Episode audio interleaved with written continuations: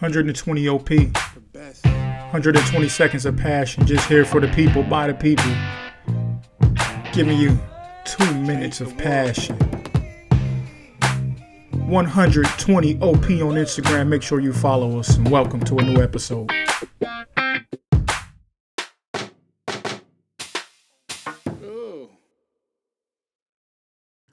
In today's world, there's a lot of tribalism, a lot of separation, a lot of uh, divide going on based on who you are, how you identify, according to the boxes that have been provided for you. And this young man, Casey Bell, comes in to let us know that there are different ways to identify yourself as an individual.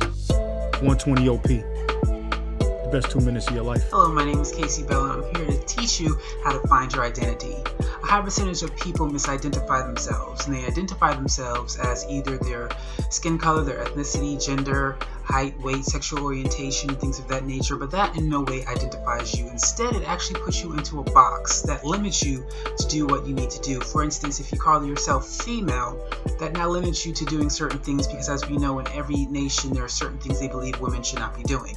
There are certain things they believe men should not be doing. There are certain things they believe African Americans should not be doing. So once you put yourself in a box, you have now limited yourself from succeeding.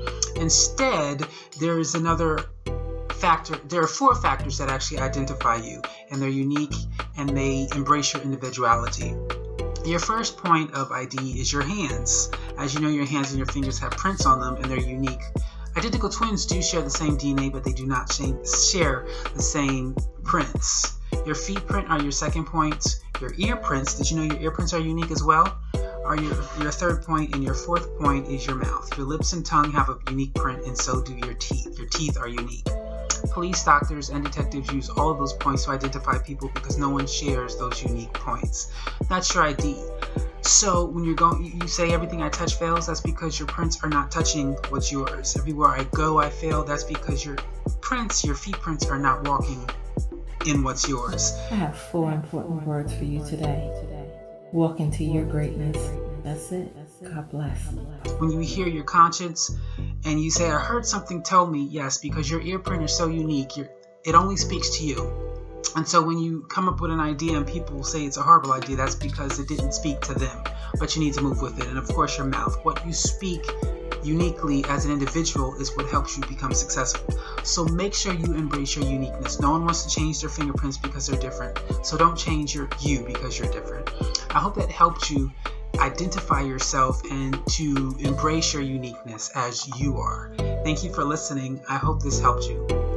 As we let our own light shine, we unconsciously give other people permission to do the same. As we are liberated from our own fear, our presence automatically liberates others.